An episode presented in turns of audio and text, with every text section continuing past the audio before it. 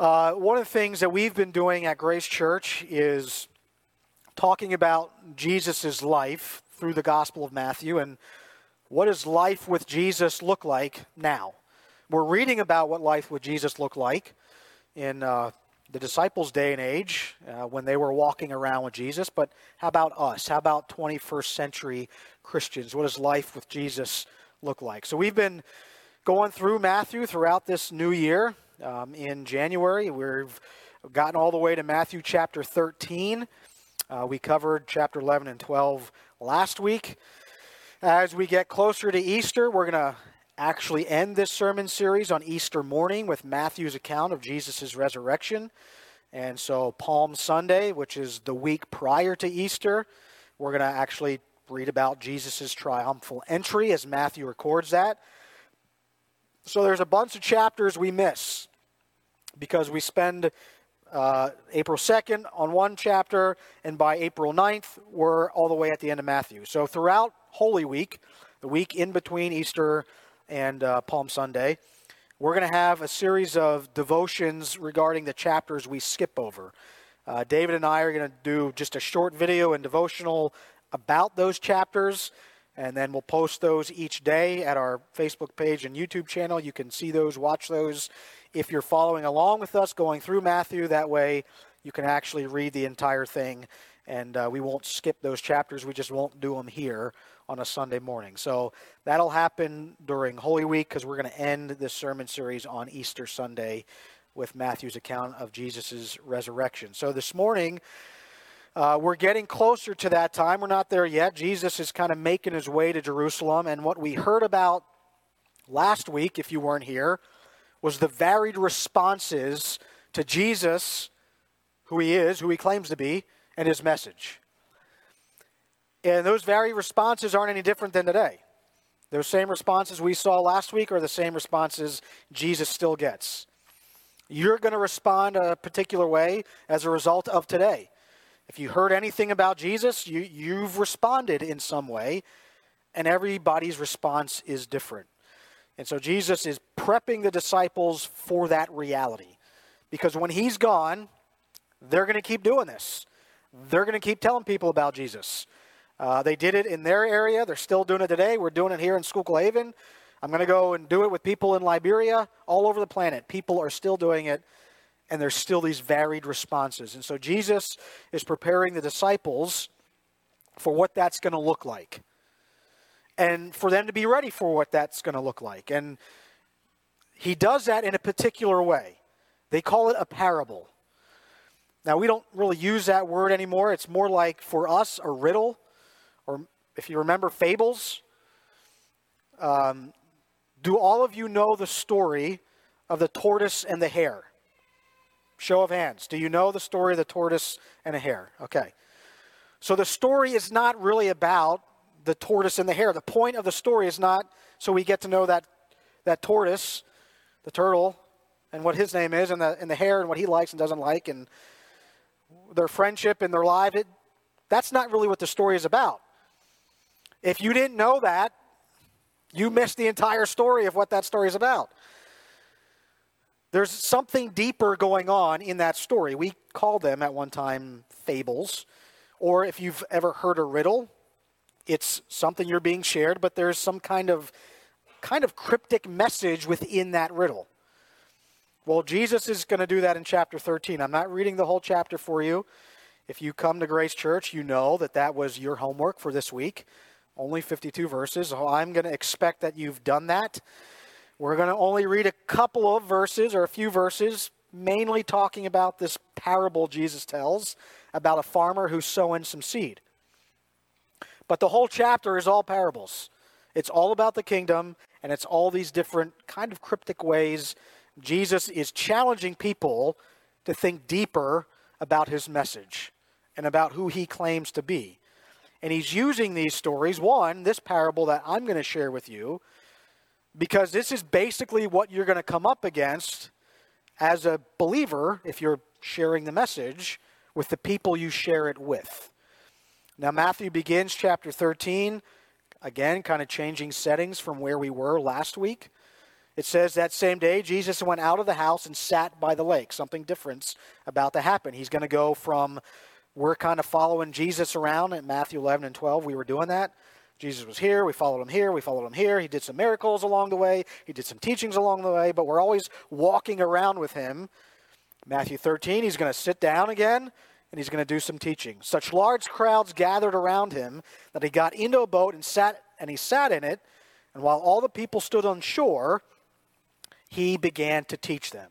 The rest of Matthew 13 is him teaching, sitting and sharing with the crowd, sometimes taking his disciples aside and talking to them specifically, but he's teaching them.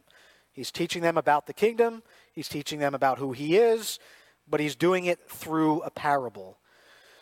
And what he's doing, Matthew 11 and 12, really just set us up for what we're going to read here this morning. It set us up for the different responses people are going to give to the message of the kingdom.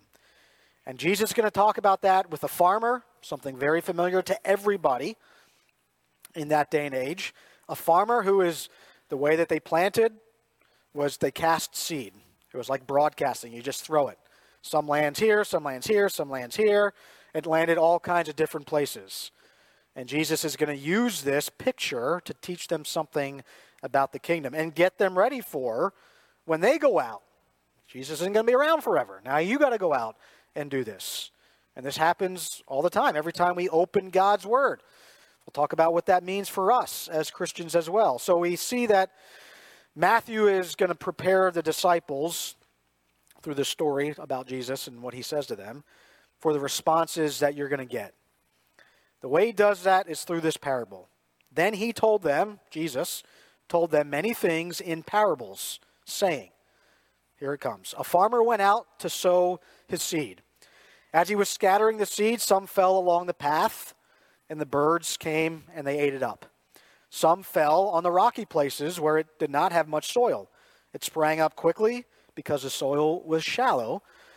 But when the sun came up, the plants were scorched and they withered because they had no root. Other seed fell among thorns, which grew up and choked the plants. Still other seed fell on good soil where it produced a crop, 160 or 30 times what was sown. And he ends this parable with this statement, which leads into Jesus's reasoning behind using parables.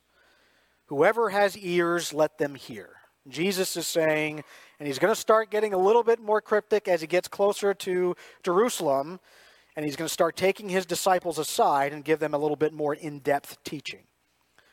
But what follows, if you're looking in your Bible in verse 10 to verse 17, is Jesus's explanation of why he starts using parables in the way that he does. We're not going to focus on that. We're going to focus on this specific parable. And as I said, if you read all of it or if you just page through it, you're going to see there's another parable, the parable of the weeds, the parable of the mustard seed, the parable of the weeds explained, the parable of the hidden treasure, the parable this, the parable that. Jesus' whole teaching right now is about parables. And so we're going to see what he means by this parable of the sower, because he actually takes this parable and explains it further to his disciples. And it's good that he did that for us, because now we know what he was talking about. And in it, he's going to show them that what he's interested in and what this parable is all about is the fruitfulness of the seed that he is sowing. What the farmer cares about is that that seed is producing a crop. Now, that's the word that is sometimes used in our English translations. The Greek word is more specifies fruit. But when we think of casting seed, we think wheat and we think a crop.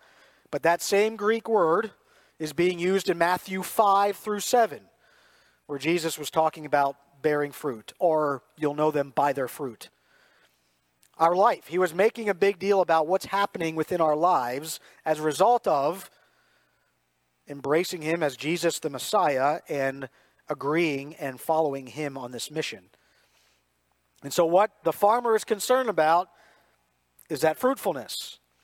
That's important for us as followers of Jesus, doing life with Jesus. Matthew's suggesting to us that he still cares about that fruitfulness. the fruit that is being borne out in our lives. So he explains it to them. He tells them what all of this means. Verse 18 is where he picks up that explanation. Listen then to what the parable of the sower means. This is Jesus telling the disciples. When anyone hears the message about the kingdom and does not understand it, the evil one comes and snatches away what is sown in their heart. This is the seed sown along the path. The birds came up and they ate that seed. The seed falling on the rocky ground refers to someone who hears the word and at once receives it with joy, but since they have no root, they last only a short time. When trouble or persecution comes because of the word, they quickly fall away. The seed falling among the thorns refers to someone who hears the word, but the worries of this life and the deceitfulness of wealth choke the word out, making it unfruitful. And if it doesn't bear any fruit, they get rid of it. They chop it up, bundle it up, and they just burn it. That's what they did with wheat that didn't bear any fruit. But the seed falling on good soil refers to someone who hears the word and understands it.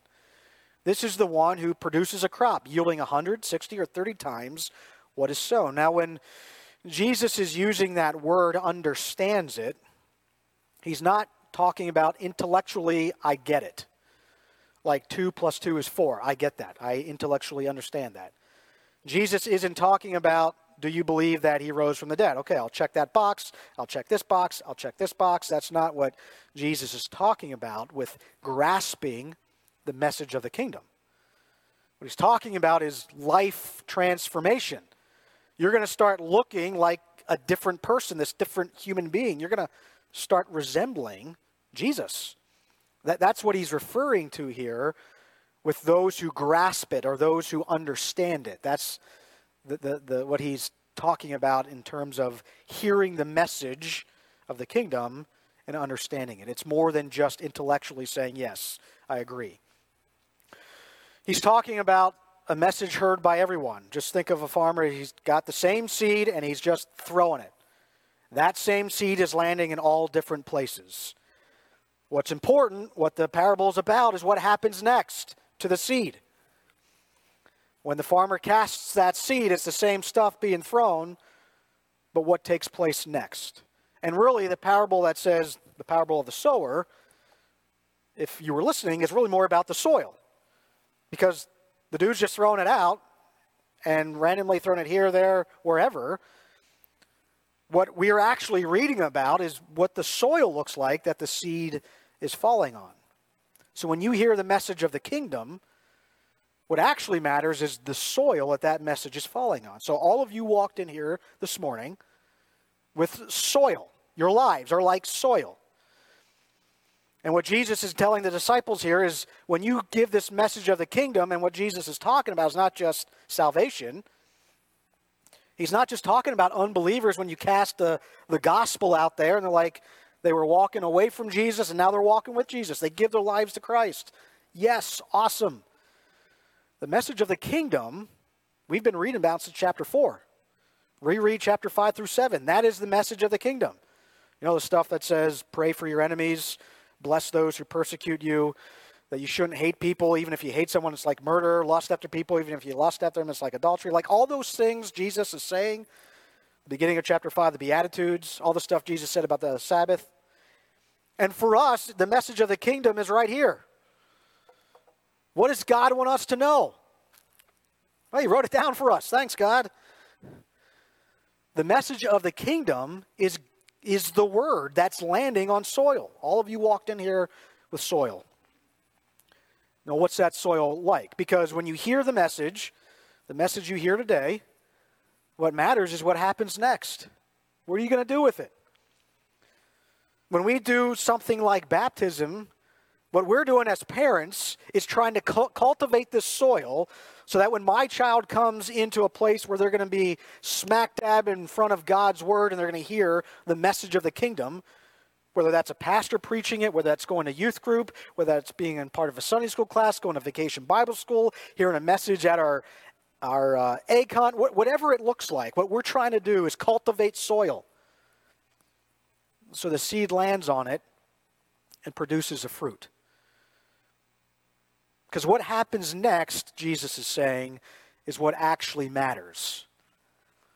And that's why he says, whoever has ears, let them hear.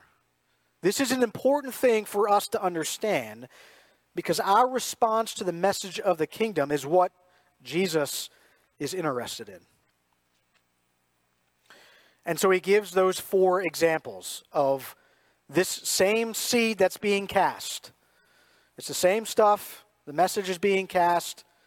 Now it lands on different kinds of soil. And Jesus wasn't just talking about groups in his day. He set up categories that are true of everybody. The same things he said here are true of people today.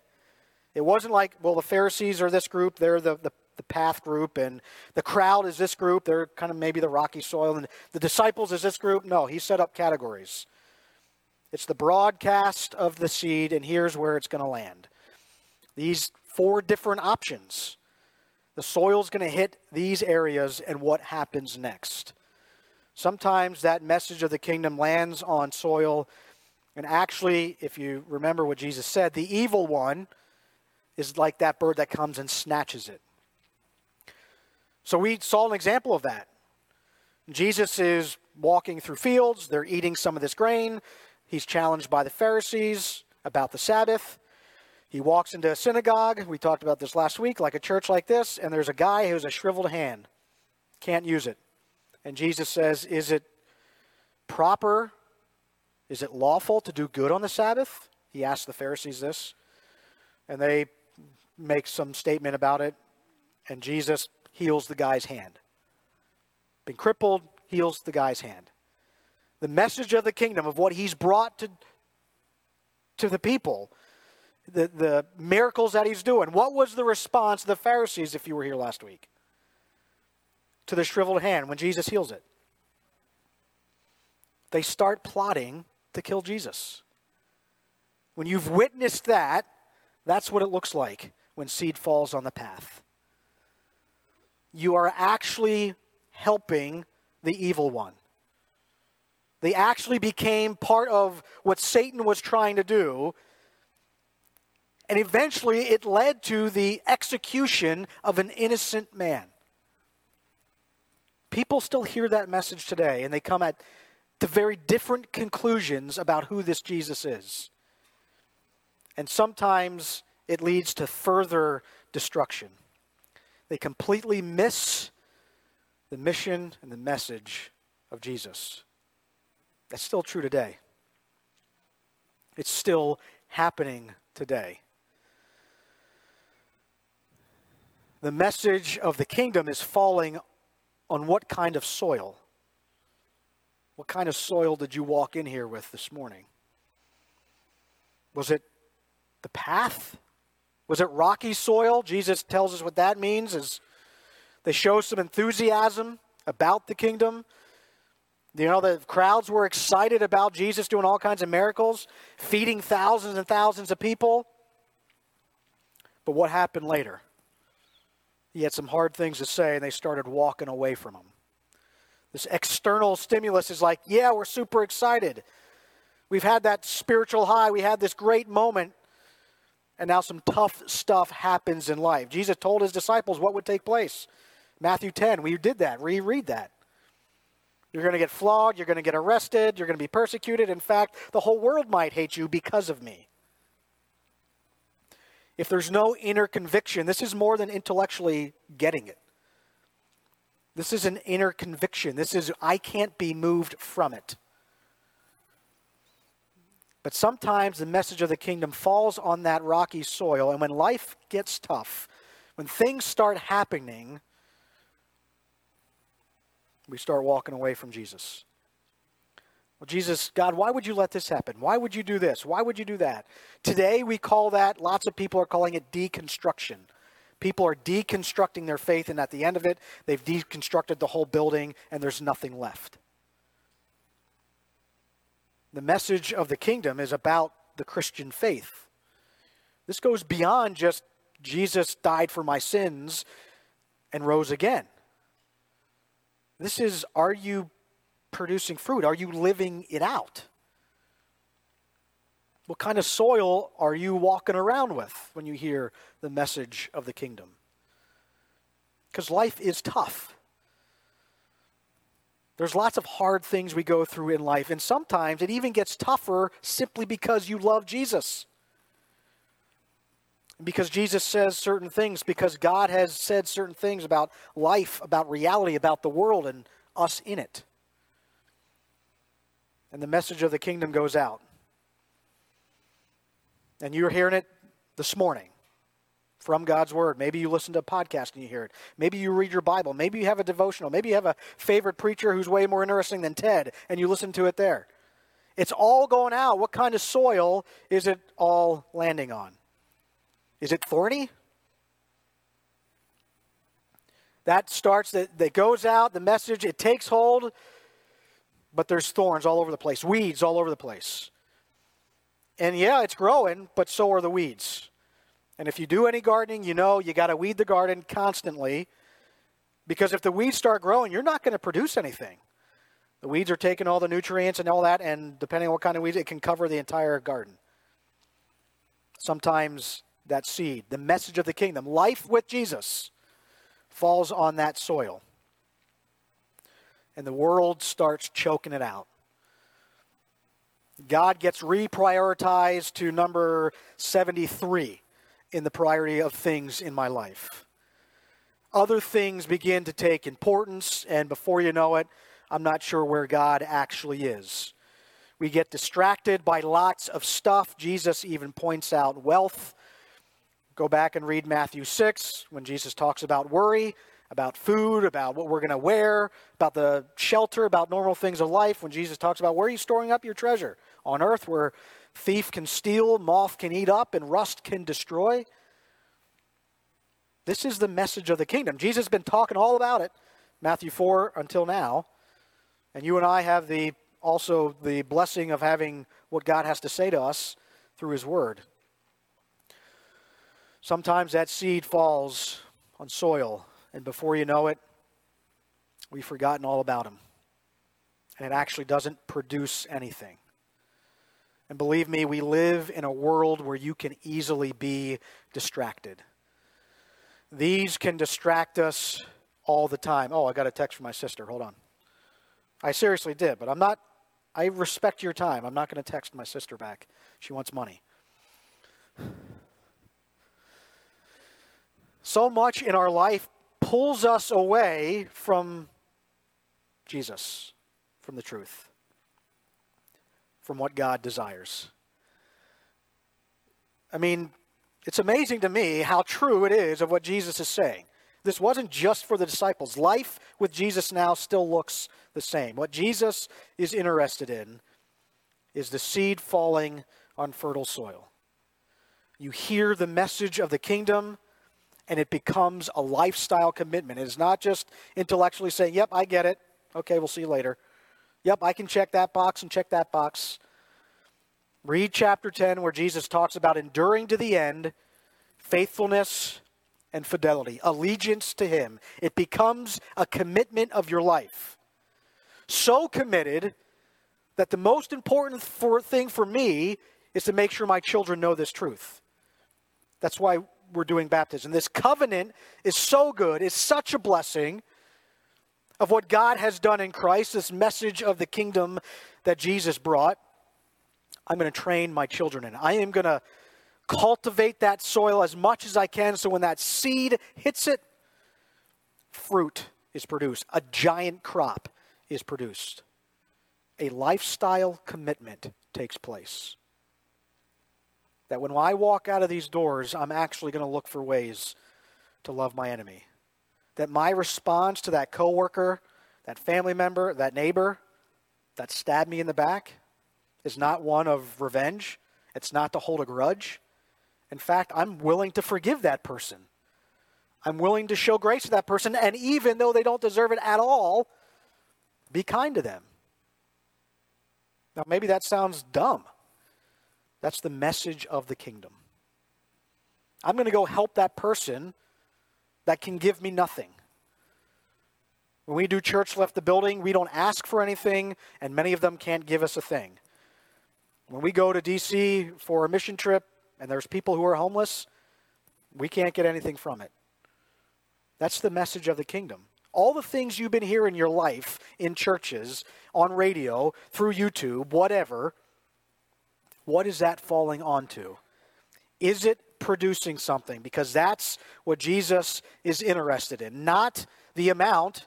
They're varied. Some 30, some 60, some 100. The focus is that it is producing fruit. That's what Jesus is caring about, because the reality is that the other stuff isn't going to produce anything. So when this message of the kingdom goes out, you've walked in here today with soil. You walked in, and I'm not sure what your soil looks like. There's people listening at home. I don't know what their soil looks like. I'm not sure how much it's been cultivated.